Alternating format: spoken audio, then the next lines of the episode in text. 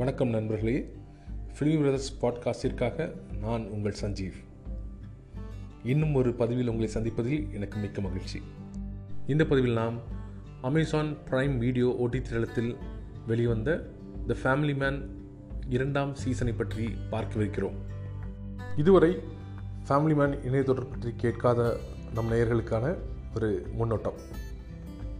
Family pan தொடரானது இரண்டாயிரத்தி பத்தொன்பதாம் வருடம் அமேசான் பிரைம் வீடியோவில் முதல் பாகம் வெளியாகிறது. அந்த தொடரானது ஒரு உளவுத்துறை சார்ந்த உளவுத்துறையில் நடக்கும் விஷயங்களை சார்ந்த ஒரு கதையை தழுவி எழுதப்பட்டது என்று சொல்லலாம். அந்த தொடரை உருவாக்கியவர்கள் ராஜ் மற்றும் டிகே இவர்கள்தான் தொடரை உருவாக்கிய எழுத்தாளர்கள். முதல் பாகமானது மிக வெற்றிகரமாக அமைந்தது. முதல் பாகத்தில் உளவுத்துறையை சார்ந்த ஒரு புனைவு அமைப்பு டாஸ்க் எனப்படும் புனை புனைவான ஒரு அமைப்பு டாஸ்க் என்றால் threat analysis and surveillance cell என்று என்று- என்பது சுருக்கம். அந்த ஒரு அமைப்பில் வேலை பார்க்கும் ஒரு உளவுத்துறை அதிகாரியாக ஸ்ரீகாந்த் திவாரி எனப்படும் கதாபாத்திரத்தில் பாலிவுட் நடிகர் மனோஜ் பாஜ்பாய் அவர்கள் நடித்திருந்தார். மனோஜ் பாஜ்பாய் அந்த க- கதையை பொறுத்தவரை அவர் ஒரு குடும்ப ஒரு குடு ஒரு குடும்பஸ்தர். அதனால்தான் ஃபேமிலி மேன் என்ற அதற்கு ஒரு தலைப்பு. ஸ்ரீகாந்த் திவாரி எனும் இந்த அதிகாரி ஒரு குடும்பஸ்தர். அவருக்கு ஒரு மனைவி மற்றும் இரண்டு மக்கள். அவர்களோடு மும்பையில் வசிக்கிறார். அவர் உளவுத்துறையில் பணியாற்றுவதன் நிமித்தமாக அவர் அஹ், குடும்பத்தினரோடு தான் ஒரு உளவுத்துறை அதிகாரி என்று பகிர்ந்து கொள்ள இயலாது. அதனால் தான் ஒரு சராசரியான அரசாங்க வேலையில் உள்ள அதிகாரி என்பது போல் ஒரு தோற்றத்தை நடத்தி கொண்டு அவர் அன்றாட வா- அன்றாட வேலையில் செயல்படுவார். ஆனால் பிரச்சனை என்னென்னா ஒரு உளவுத்துறை அதிகாரி அவர் இருக்கிறதுனால அவருக்கு அவருடைய வேலை நேரமோ அவர் ஊரில் இருக்க வேண்டிய சமயமோ அவர் கட்டுப்பாட்டிற்குள் இல்லை. பல பல காரணங்களாக பல காரணங்களுக்காக அவருக்கு முழு நேர வேலைகள் இருக்கலாம். சில சமயம் ஊரை விட்டு வெளியே சென்று வேலை பார்க்கின்ற ஒரு சூழ்நிலைகள் கூட இருக்கலாம். இது எவ்வாறு அவருடைய குடும்ப வாழ்க்கையை பாதிக்கின்றது என்று ஒரு ஒரு பேரல் ட்ராக் மாதிரி. அதாவது இவங்க உளவுத்துறை உளவுத்துறை சார்ந்த செயல்பாடுகளை பற்றிய பிரதான கதையாக இருந்தாலும் அந்த அந்த கதையின் ஒரு கிளை கதையாக ஸ்ரீகாந்த் திவாரி மற்றும் அவர் குடும்பத்தில் நிகழும் பல விஷயங்களை பொருத்தி மிகவும் அருமையாக முதல் பாகத்தை எடுத்திருந்தார்கள். முதல் பா பாகத்தில் மனோஜ் திவாரி அவர்கள் நடித்த கதாபாத்திரமான ஸ்ரீகாந்த் திவாரிக்கு ஜோடியாக சுசித்ரா எனும் கதாபாத்திரத்தில் தென்னிந்திய திரை கதாநாயகி பிரியாமணி அவர்கள் நடித்திருந்தார்கள். பிரியாமணி மட்டும் இல்லாமல் பிரபலமான நடிகர்கள் பல ப- பல இண்டஸ்ட்ரிகளிலிருந்து வந்து நடிச்சிருந்தாங்க. ஷரத் கேல்கர் நம்ம கேரளாவிலேருந்து நீரஜ் மாதவ் அதுக்கப்புறம் பாம்பேலேருந்து ஷரீப் ஹாஷ்மி அப்புறம் இப்போ சமீபத்தில் வெளியாகி ரொம்ப பிரபலமான ஸ்கேம் நைன்டீன் நைன்டி டூவில் ஒரு பிரதான கதாபாத்திரத்தில் நடித்திருந்த ஸ்ரேயா தன்வந்த்ரை. அவர்கள் எல்லாரும் இந்த முதல் முதல் பாகத்தில் நடித்திருந்தார்கள். ரொம்ப அருமையான கதையமைப்பு கதைக்களம். கதை ரொம்ப விறுவிறுப்பாக எடுத்திருந்தாங்க. அது ரொம்ப பரவலாக பாராட்டப்பட்டது. பலரும் ரொம்ப மெச்சினார்கள் அந்த உருவாக்கத்தை. குறிப்பாக ஸ்ரேயா தன்வந்தரை பற்றி பேசணும்னா அவங்க அவங்க பிரதானமாக ஃபேமிலி மேன் மேனுங்கிற கதை தொடரில் முதல்ல நடிச்சிருந்தாங்க. பின்னாளில் வந்த ஸ்கேம் நைன்டி டூவில் வந்து அது இன்னும் ரொம்ப பிரபலமானாங்க. அவங்களுடைய அவங்களுடைய முகம் பலருக்கு பரிச்சயமானது. அது ஒரு குறிப்பாக நான் சொல்லியாகணும். இந்த தொடர் வந்து செப்டம்பர் மாதம் ரெண்டாயிரத்தி பத்தொம்போதில் அமேசான் பிரைம் ஓட்டி தளத்தில் வந்து நான் ஏற்கனவே கூறிய போல் மிகவும் பாராட்டப்பட்டது. அதைத் தொடர்ந்து அந்த அந்த தொடருக்கு இரண்டாவது பாகம் தயாரிப்பதற்கான ஒரு வாய்ப்பு கிடைக்கிறது என்ற ஒரு இந்த செய்தி வந்ததும் என்னை போன்ற பல விசிறிகள் மிக ஆவலாக இரண்டாவது பாகத்திற்கு காத்திருந்தனர் சென்ற வாரம் ஐ திங்க் வெள்ளிக்கிழமை இந்த இரண்டாவது பாகத்தை அமேசான் பிரைம் வீடியோ ஓட்டி தளத்தில் அவர்கள் ரிலீஸ் செய்திருந்தனர். இப்போது முதல் பாகத்தோட ஒரு சின்ன முன்னோட்டம் முடிந்தது. நம்ம ரெண்டாவது பாகத்துக்கு போகலாம். அதற்கு முன்னாக உங்களை யாருக்காவது முதல் பாகத்தை பார்க்கணும் இன்னும் பார்க்கவில்லை என்ற ஒரு எண்ணம் இருந்ததுன்னா நீங்கள் நான் டிஸ்கிரிப்ஷனில் போடுற முதல் பாகத்தோட லிங்க்கை தொடர்ந்து முதல் பாகத்தை கண்டு இரண்டாவது பாகத்தை பார்க்கலாம். ஆனால் முதல் பாகத்தை பார்த்திருக்க வேண்டிய அவசியம் பெரு பெரு பெரும்பாரியாக இல்லை. அதாவது நீங்கள் முதல் பாகத்தை பார்க்கலன்னா ரெண்டாவது பாகத்தில் நிறைய மிஸ் பண்ணிடுவீங்களோ அப்படின்னு சொல்ல முடியாது. ஒரு சில விஷயங்கள் உங்களுக்கு புரியாமல் இருக்கலாம். ஆனால் அந்த புரிதல் இல்லாமலே நீங்கள் ரெண்டாவது பாகத்தை தனிப்படையாக ஒரு தனி தனி தொடராக பார்க்கலாம். அதில் எந்த ஒரு பெரிய பிரச்சனையும் இருக்காது. அதே போல் ஒரு முக்கியமான விஷயம் அமேசான் ப்ரைம் வீடியோங்கிற ஓடிடி தளம் வந்து சப்ஸ்கிரிப்ஷன் பேஸ்ட் அதாவது அதற்கு சந்தா கட்டி தான் நம்ம அந்த அந்த இணையதளத்தில் வருகின்ற படங்கள் படங்களாகட்டும் வெப்சீரிஸ் ஆகட்டும் மற்ற விஷயங்களாகட்டும் காண முடியும். நீங்கள் சந்ததாராக இல்லாத பட்சத்தில் நான் கொடுக்குற லிங்கை ஃபாலோ பண்ணி சந்ததாரம் ஆகிக்கொள்ளலாம். அஹ், இல்லைன்னா பலர் பண்ணுற மாதிரி சந்ததாராக இருக்கிறவங்களுடைய தோழர்கள் தோழியருடைய சப்ஸ்கிரிப்ஷன் லாகின் ஐடியை வாங்கி நீங்கள் உபயோகித்து பார்த்துக்கொள்ளலாம் பார்த்து கொள்ளலாம். ஆனால் நான் நெடுங்காலமாக கிட்டத்தட்ட ஒரு ரெண்டரை வருஷமாக ப்ரைம் வீடியோ யூஸ் பண்ணிகிட்ருக்கேன் நீங்கள் சந்ததாரான உங்களுக்கு ரொம்ப பெனிஃபிஷியலாக இருக்குங்கிறது என்னுடைய தனிப்பட்ட கருத்து. ரெகுலராக வந்து தமிழ் மலையாளம் தெலுங்கு கன்னடம் மற்றும் தெ- வட இந்திய மொழிகளில் அவர்கள் தொடர்ந்து புது புது திரைப்படங்களை தந்து கொண்டிருக்கிறார்கள். அது மட்டும் இல்லாமல் வெளிநாட்டு படைப்புகளையும் தொடர்ந்து வெளியிட்டு கொண்டிருக்கிறார்கள். ஸோ நீங்கள் ஒரு வருஷத்துக்குன்னு பார்க்கும்போது கிட்டத்தட்ட தொள்ளாயிரத்தி தொண்ணூத்தொம்போதா இருந்தது. இப்போ ஐ திங்க் ஆயிரத்தி ஐநூறுரூபாய் ஆயிடுச்சுன்னு நினைக்கிறேன். இல்லை ஐ திங்க் தொள்ளாயிரத்தி தொண்ணூத்தொம்பதுன்னு நினைக்கிறேன் இன்னும். நீங்கள் செக் பண்ணிக்கோங்க. கிட்டத்தட்ட ஆயிரம் ரூபாய் ஆயிரம் ரூபாயுடைய கிட்ட பக்கத்தில் தான். கண்டிப்பாக வந்து அது ரொம்ப ஒரு பெரிய தொகையாக இருக்காது. நீங்கள் வருஷம் பூரா உபயோகிப்பதாக இருந்தால் இப்போ நம்ம ரெண்டாவது பாகத்துக்குள்ளே போகலாம் முதல் பாகத்தில் இருந்த சில கதாபாத்திரங்கள் ரெண்டாவது பாகத்திலும் தொடர்கிறது. அதாவது ஸ்ரீகாந்த் திவாரி மனோஜ் பாஜ்பாய் நடித்த ஸ்ரீகாந்த் திவாரி கதாபாத்திரமாகட்டும் சுச்சித்ராவாக நடித்த பிரியாமணியின் கதாபாத்திரமாகட்டும் ஜே கே தல்படி என்ற கதாபாத்திரத்தில் நடந்த ஷரீப் ஷரீபாஸ்வியின் கதாபாத்திரமாகட்டும் திருத்தி திவாரி அதாவது மனோஜ் பாஜ்பாயின் குழந்தையாக நடித்த திருத்தி திவாரி அத்ரவ் திவாரி இந்த ரெண்டு கதாபாத்திரம் தொடர்கிறது. அதேபோல் மிலிந்த் என்கிற ஒரு கதாபாத்திரம் முதல் முதல் பாகத்தில் வந்து ஸ்ரீகாந்த் திவாரியுடைய குழுவில் இடம்பெறுகிற ஒரு நபர். அந்த கதாபாத்திரம் தொடர்கிறது. அதேபோல் ஜோயா என்கிற அஹ், ஸ்ரேயன் பண்ண கதாபாத்திரமும் ரெண்டாவது பாகத்திலையும் தொடர்கிறது. இந்த ரெண்டாவது பாத பாக பாகத்தில் வந்து இவர்களுக்கு அப்பாற்பட்டு நிறைய புது கதாபாத்திரங்கள் வராங்க. குறிப்பாக வந்து தென்னிதி தென்னிந்திய திரையுலகில் வந்து ஒரு ஒரு மு- முன்னணி கதாநாயகியான சமந்தா அக்கினனி அவர்கள் வந்து ராஜிங்கிற ஒரு கதாபாத்திரத்தில் நடிக்கிறார்கள். அது மட்டும் இல்லாமல் ரவீந்திர விஜய் என்கிற தென்னிந்திய வளர்ந்து வரும் ஒரு நடிகர். அவர் வந்து ஒரு ரொம்ப நல்ல கதாபாத்திரமான முத்துப்பாண்டியன் கதாபாத்திரத்தில் நடிக்கிறார்கள். அப்புறம் நம்ம தமிழ் திரைகளுக்கு மிக பரிச்சயமான நடிகை அவங்க வந்து உமையாள் உமையாளுங்கிற ஒரு கதாபாத்திரத்தில் நடிக்கிறாங்க. கட்டின அவங்க பேர் பேர் எனக்கு ஞாபகம் வர மாட்டேன்றது? நம்ம உமையாள் வந்து நிறைய திரைப்படங்கள் நம்ம பார்த்துருக்குறோம். உமையாளுடைய உமையாள் வந்து இது தமிழ் திரையுலகு சின்னத்திரை பெரிய திரை எல்லாத்துக்கும் ரொம்ப பரிச்சயமான நம்ம தேவதர்ஷினி. மறந்துட்டேன் பார்த்தீங்களா? ஸோ தேவதர்ஷினி அவர்களும் நடிக்கிறார்கள். இது மட்டும் இல்லாமல் இந்த ரெண்டாவது பாகத்தில் வந்து நிறைய புதிய கதாபாத்திரங்கள் இருக்குது குறிப்பாக தமிழ் திரையுலகிலிருந்து நம்ம மைம் கோபி அவர்களும் நம்ம இயக்குனர் அழகம் பெருமாள் அவர்களும் ரொம்ப ரெண்டு பிரதானமான கதாபாத்திரங்கள் நடத்தியிருக்கிறார்கள். அதை தவிர்த்து நிறைய புதிய புதிய கேரக்டர்கள் இந்த பட இந்த இந்த இந்த இந்த பாகத்தில் இருக்குது இந்த இந்த கதாபாத்திரங்கள் எல்லாம் சேர்ந்து ஒரு நல்ல நல்ல ஒரு பாகத்தை வழங்கியிருக்கிறார்கள் என்று சொல்லலாம். அந்த பாகம் ஒரு மேலோட்டமாக பார்க்கும்போது அவ்வளவு பிரச்சனை இல்லாததாக எனக்கு தோன்றியது. ஆனால் உள்ளே வந்து கிட்டத்தட்ட எட்டு பாகங்களாக அந்த ரெண்டாவது பாகத்தை ரெண்டு எட்டு எபிசோடாக ரெண்டாவது பாகத்தை கொடுத்துருக்காங்க. அதை பார்க்கும்போது எனக்கு சில விஷயங்கள் கொஞ்சம் முதற்பாக பாக அளவுக்கு விறுவிறுப்பாக இல்லையோ அப்படின்னு தோன்றியது. ரெண்டாவது பாகத்தோட ஒரு சின்ன கதை சுருக்கம் சொல்லலான் இருக்கிறேன்.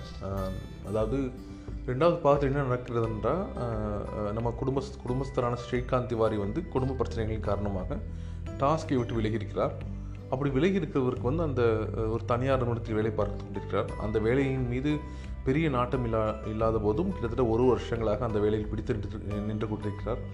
குறிப்பாக தன்னுடைய தன்னுடைய குடும்பத்திற்காக குறிப்பாக தனக்கும் தன் மனைவிக்கும் மத்தியில் இருக்கின்ற கருத்து வேறுபாடுகளை போக்கும் விதமாக இதை செய்து கொண்டிருக்கிறார். அப்படி இருக்கிறவருக்கு வந்து அந்த தனியார் வேலையில் வந்து இப்போ நாட்டம் கம்மியாக இருக்குது. அவருக்கு தொடர்ந்து அந்த டாஸ்கில் நண்பர்கள் இருக்கிறனால அங்கே நடக்கிற சின்ன சின்ன விஷயங்கள் கேள்விப்பட்டு அந்த உந்துதல் இருந்துக்கிட்டே இருக்குது இந்த இந்த ஊதுதல் நடந்துக்கிட்டு இருக்கும்போதே கிளைக்கதையான கணவன் மனைவி உருவலை வந்து விரிசல் பெருகிக்கிட்டே இருக்குது ஒரு பர்டிகுலர் ஒரு குறிப்பிட்ட சூழ்நிலையில் வந்து அந்த விரிசல் பெருசாக இவர் தன்னுடைய வேலை நாட்டம் இல்லாத காரணத்தினாலையும் ஒரு நாட்டுக்கு ஒரு பெரிய தேவை இருக்கிறதுனாலும் மீண்டும் அவர் டாஸ்கில் போய் சேர்கிறார். அந்த டாஸ்கில் போய் எதனால் சேர்கிறார் என்பதில் தான் என்பது தான் முதல் பாதி கதை. ரெண்டாவது பாதி கதை அவர் டாஸ்கில் போய் அந்த அந்த அந்த அந்த சதி நாட்டுக்கு எதிராக நடக்க போகிற ஒரு மிகப்பெரிய சதியை வந்து முறியடிக்கிறது தான் படத்துடைய பெரிய கதை. இந்த சதிகாரர்கள் யாருன்னு பார்த்தீங்கன்னா இந்த பர்டிகுலர் பாகத்தில் வந்து அவர்கள் சதிகாரர்களுடைய சதிகாரர்களில் வந்து இலங்கை தமிழ் ரெபல்ஸை காட்டியிருக்கிறாங்க. நம்ம முதல் பாகத்தில் வந்து சதிகாரங்களில் வந்து முக்கியமானவர் வந்து ஒரு ஒரு ஒரு மலையாளி ஐசிஸ் தீவிரவாதியாக காட்டியிருந்தாங்க. இதில் வந்து ஒரு ஸ்ரீலங்கன் தமிழ் ரிபல் போராளியாக காட்டியிருக்கிறாங்க. அந்த ரிபல் போராளிகளில் ஒருவர் தான் ராஜலக்ஷ்மி என்கிற ராஜி என்ற கதாபாத்திரத்தில் நடிக்கிற சமந்தா. இவர்கள் வந்து சில காரணங்களாக தமிழகத்தில் இருக்கிறார்கள்.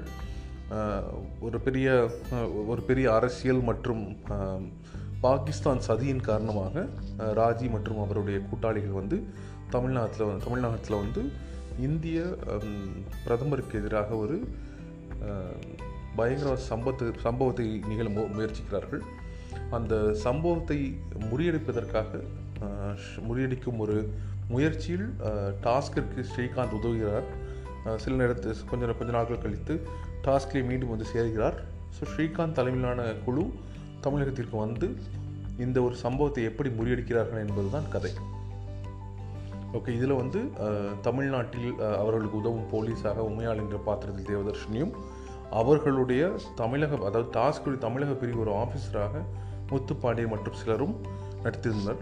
அதே போல் வந்து இந்த போராளி குழு இருக்குது போராளி குழுவுடைய இலங்கை தலைவர்களாக லண்டன் வாழும் இலங்கை தலைவர்களாக வந்து பாஸ்கரன் என்ற கதாபாத்திரத்தில் மைன் மைன் கோபியும் தீபன் என்கிற கதாபாத்திரத்தில் நம்முடைய அழகும் பெருமாள் நடித்திருந்தார்கள்.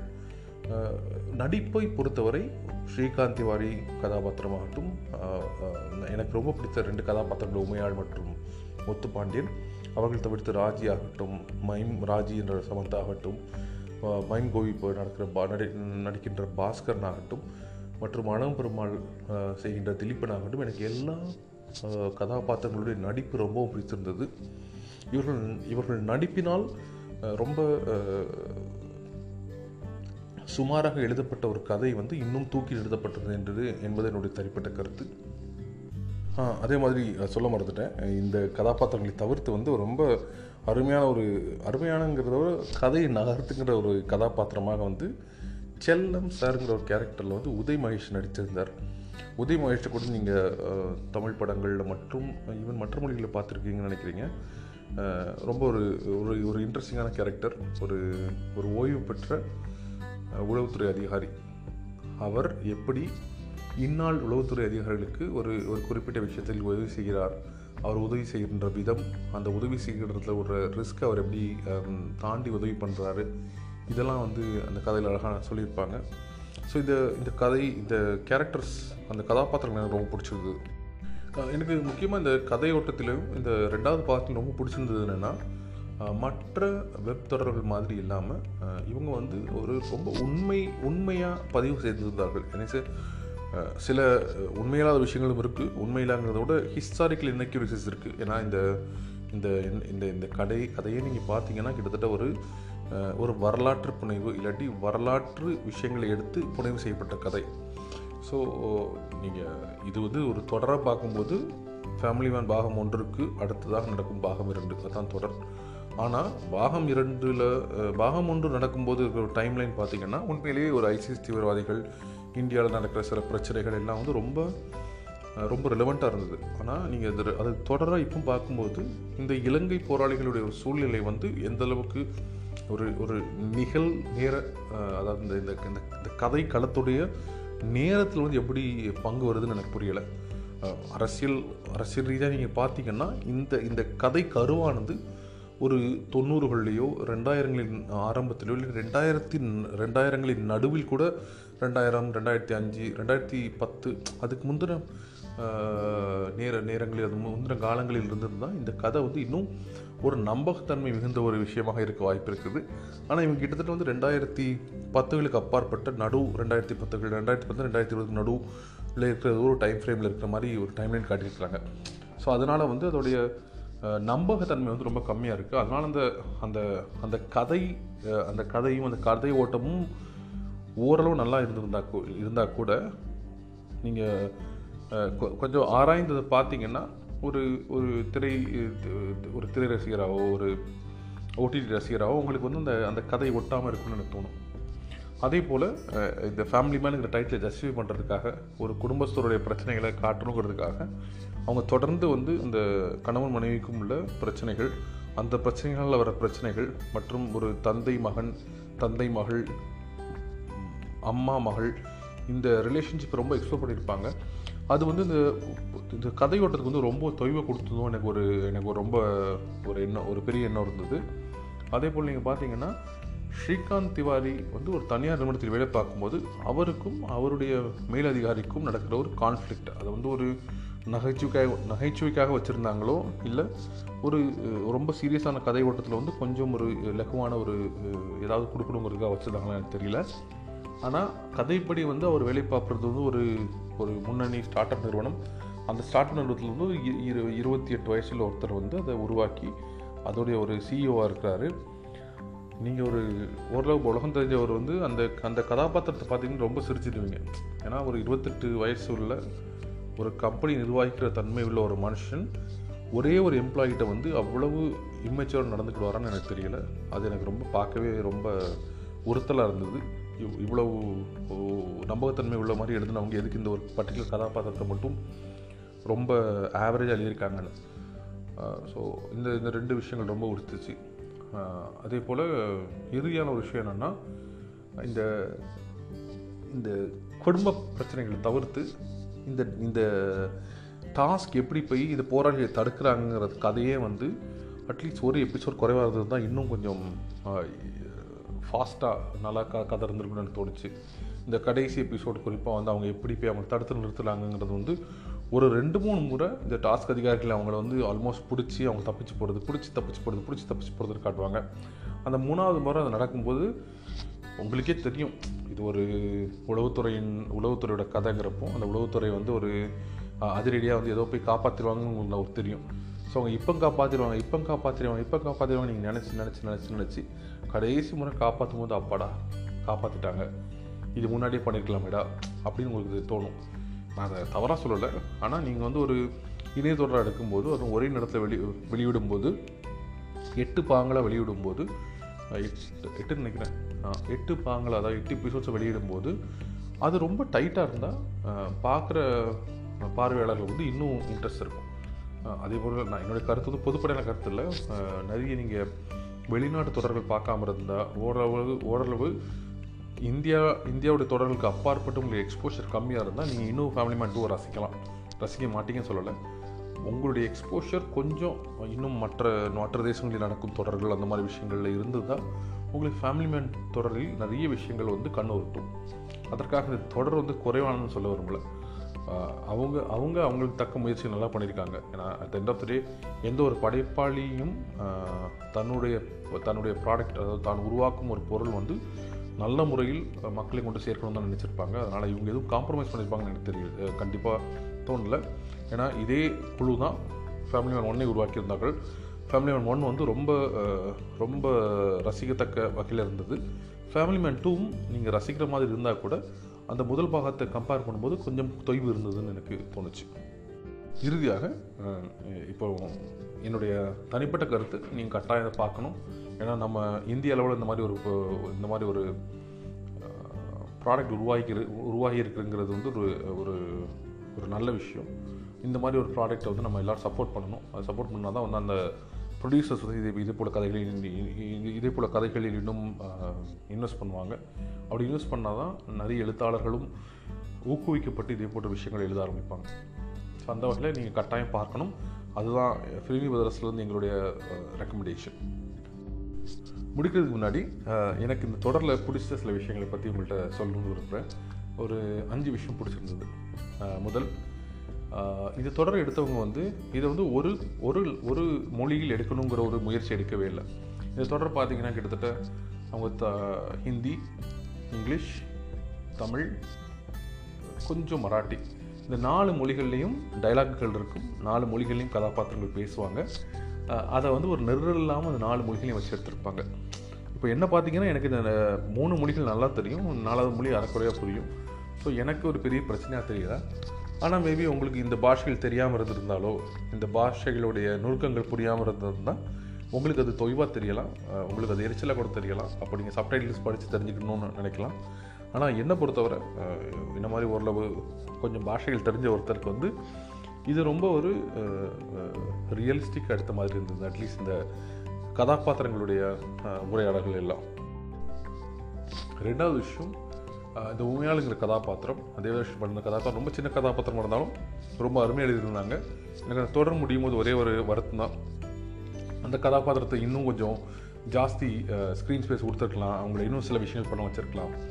உண்மையால் வந்து ஒரு ஒரு ஒரு தமிழ்நாட்டில் இருக்க ஒரு லேடி போலீஸ் இன்ஸ்பெக்டர் அவங்க வந்து யதார்த்தமாக இந்த டாஸ்க்குடைய முயற்சிகளை தெரிஞ்சு அவங்களா போய் சார் எனக்கு இந்த விஷயம் பண்ணணும்னு கே ஆசைப்பட்டு அந்த டாஸ்க் கூட சேர்ந்து பணியாற்ற ஆரம்பிப்பாங்க. இந்த இந்த பர்டிகுலர் இந்த பர்டிகுலர் டாஸ்கோடைய எஃபர்ட்டில் ஸோ அந்த அந்த அந்த கேரக்டர் எழுதப்பட்ட விதம் அவங்க பண்ண சில விஷயங்கள் எப்படி தைரியமாக போய் என்ஐஏ அதாவது அந்த உளவுத்துறை சார்ந்த ஒரு இன்வெஸ்டிகேஷனில் வந்து தான் பங்கெடுக்கணும்னு வந்து வாலண்டியராக போய் இது பண்ணுறாங்க அவங்களோட சேர்ந்து எப்படி பய பயணிக்கிறாங்க.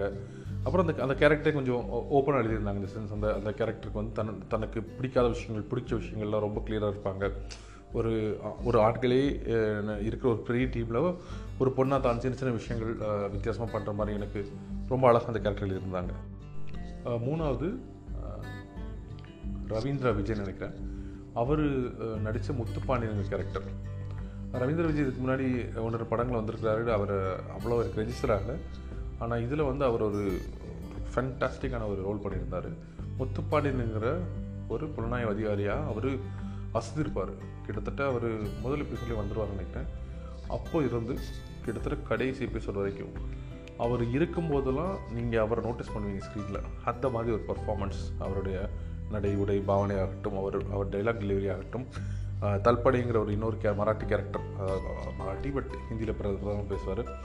அந்த ஒரு வட இந்தியர்களுக்கு தென்னிந்தியர்கள் பற்றி ஒரு குறைவான புரிதல் இருக்குமே. அந்த புரிதல்களை வந்து சாடியும் பட் அதை வந்து ஒரு ஒரு ஒரு விரோத போக்கு எடுக்காமல் அழகாக சாடி சில விஷயங்கள் புரிய வைக்கிறதாகட்டும். பட் வேலைன்னு வரும்போது தன்னுடைய தன்னுடைய டீம் மெம்பர் ஆன தற்படையை வந்து எப்படி கா கா- காத்துக்கிறாரு அவருக்காக எப்படி அவர் கூட சேர்ந்து எப்படி பணியாற்றுற அந்த மாதிரி ஒரு மல்டி டைமென்ஷனாக ரொம்ப அருமையாக முத்துப்பாண்டியன் கேரக்டர் எழுதியிருந்தாங்க. எனக்கு அந்த கேரக்டருடைய என்டையர் லைஃப் ரொம்ப பிடிச்சிருந்தது. நான்காவதாக சொல்லணும்னா ஸ்ரீகாந்த் திவாரியும் சுசித்ராவும். அதாவது மனோஜ் திவா ம மனோஜ் மனோஜ் வாஜ்பாயும் நம்ம பிரியாமணியும் ரெண்டு பேரும் அவங்களுடைய முதல் பாகத்தில் போன அதே கதாபாத்திரத்தை வந்திருப்பாங்க ஒரு கணவன் மனைவி அவர்களுக்குள்ளே உள்ள கான்ஃப்ளிக்ட்டு அந்த அந்த பிரச்சனைகள் அந்த ஊழல்கள் வெறுப்பு இந்த மாதிரி நிறைய விஷயங்களை வந்து ரெண்டு பேரும் ரொம்ப அனாயசமாக நடித்து காட்டியிருப்பாங்க. அவங்களுடைய அந்த கேரக்டர் டெவலப் எனக்கு ரொம்ப பிடிச்சிருந்தது. நான் ஏற்கனவே சொல்லியிருந்தேன் அந்த ட்ராக் கொஞ்சம் தொய்வாக இருந்த மாதிரி எனக்கு தோணுச்சு. ஆனால் அந்த தொய்வாக இருந்த ட்ராக்கில் கூட இவங்களுடைய நடிப்பு அதை வந்து அந்த ஒரு எலிவேட் பண்ணியிருந்தது. அது தொய்வாக இருந்தால் கூட அந்த ட்ராக்கை வந்து ரொம்ப ஆர்வத்தோடு பார்க்கறதுக்கான ரெண்டு நடிகர்கள். அவர்களுடைய நடிப்பு ஆளுமை அவர்கள் எப்படி இதை நடித்து காட்டினாங்கன்றது தான். இது என்னுடைய எனக்கு ரொம்ப பிடிச்ச நாலாவது விஷயம். முதல் பாகத்தில் நிறைய விஷயங்கள் நல்லா இருந்தது.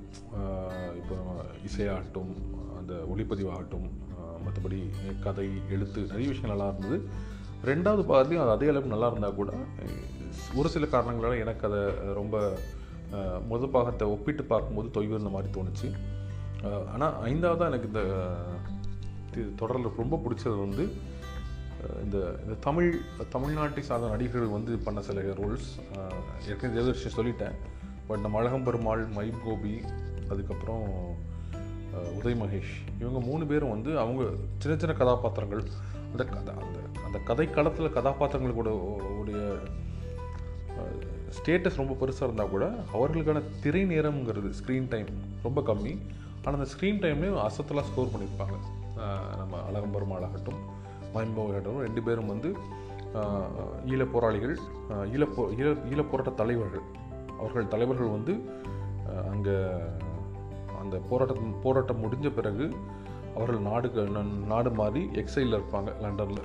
ஸோ இங்கே நடக்கிற விஷயங்கள் கொஞ்சம் காட்டியிருப்பாங்க லண்டனில் இருக்கிறது காட்டியிருப்பாங்க. ஸோ அவங்களுக்குள்ள அந்த அந்த அந்த போராட்டத்தில் உள்ள குணம் ஆளுமை அதை தவிர்த்து குடும்பத்துக்காக சில விஷயங்கள் பண்ண துடிக்கிற ஒரு பாஸ்கரன்ற கேரக்டர் இந்த இந்த இந்த அந்த கேரக்டர்ஸோடைய ப்ரெசன்ஸ் கம்மியாக இருந்தால் கூட அந்த குறிப்பிட்ட டைம்லேயும் ரொம்ப அழகாக நடிச்சிருந்தாங்க. குறிப்பாக அந்த செல்லம் சார் ஏற்கனவே பேசியிருந்தேன். உதயமாகி உதய் மகேஷ் செல்லம் சார்ன்ற கேரக்டரும் நல்லா பண்ணியிருந்தார். ரொம்ப உண்மையை சொல்லணும்னா ஒரு எழுத்தாளர்களாக ஒரு இந்தியாங்கிற ஒரு நாட்டுக்கு எழுதும்போது இந்த மூணு கேரக்டர்களையும் இப்படி எழுதியிருக்க வேண்டிய அவசியமே இல்லை. ஆனால் அதை அந்த கேரக்டர் படைக்கப்பட்ட விதம் அந்த கேரக்டர்கள் நடித்த விதம் முக்கியமாக அந்த கேரக்டரில் எழுதின ராஜ் டிகே இவங்க இந்த இந்த இந்த முழு விஷயம் தான் எனக்கு ரொம்ப இம்ப்ரெஸ் ஆன நான் நான் ரொம்ப இம்ப்ரெஸ் ஆன ஒரு ஐந்து விஷயங்கள். ஸோ இந்த ஐந்து விஷயங்கள் நான் ரொம்ப ரசித்தேன் நான் ஏற்கனவே சொன்ன மாதிரி நீங்கள் கண்டிப்பாக இந்த தொடரோட பாகம் ரெண்டை பார்க்கணும். பார்த்துட்டு உங்களுக்கு பிடிச்சிருந்தா சொல்லுங்கள் பிடிக்கலனாலும் சொல்லுங்கள் நம்ம இதை பற்றி கண்டிப்பாக உரையாடலாம். இன்னும் ஒரு பதிவில் உங்களை சந்திக்கும் வரை உங்களிடமிருந்து விடைபெறுகிறேன். Stay safe save yourself from corona அந்த ஸ்டே சேஃப் சேவ் செல்ஃப் கொரோனான்னு சொல்லும்போது நீங்கள் கட்டாயம் வீட்டில் இருக்கணும். அப்படி வீட்டில் இருக்கும்போது உங்களுக்கு கிடைக்கும் நேரத்தில் இந்த ஃபேமிலி மேன் சீரீஸை பாருங்கள் ஒரு ஸ்ட்ரெஸில் பார்க்கும்போது சில மணி நேரங்கள் ஆகலாம். பட் நீங்கள் விட்டு விட்டு பார்க்கும்போது ஒரு ஒரு வாரத்துலேயோ ஒரு சில நாட்களையோ பார்த்து முடிக்கலாம். கட்டாயம் பார்த்துட்டு நம்மள்கிட்ட பேசுகிறோம் இந்த பாட்காஸ்ட்டுங்கிறது ஒரு ஒரு வழி உரையாடல். ஆனால் ஒரு வழி பேச்சு உரையாடல் சொல்ல முடியாது. ஆனால் நம்ம வந்து கமெண்ட்ஸ் மூலமாகவோ எழுத்து மூலமாகவோ நம்மளுடைய கருத்துக்களை பகிர்ந்து கொள்ளலாம். உங்களோடு உங்களுடைய ஒப்பீனியனை கேட்குறதுக்கு காத்திருக்கிறேன். மீண்டும் சந்திப்போம். நன்றி வணக்கம்.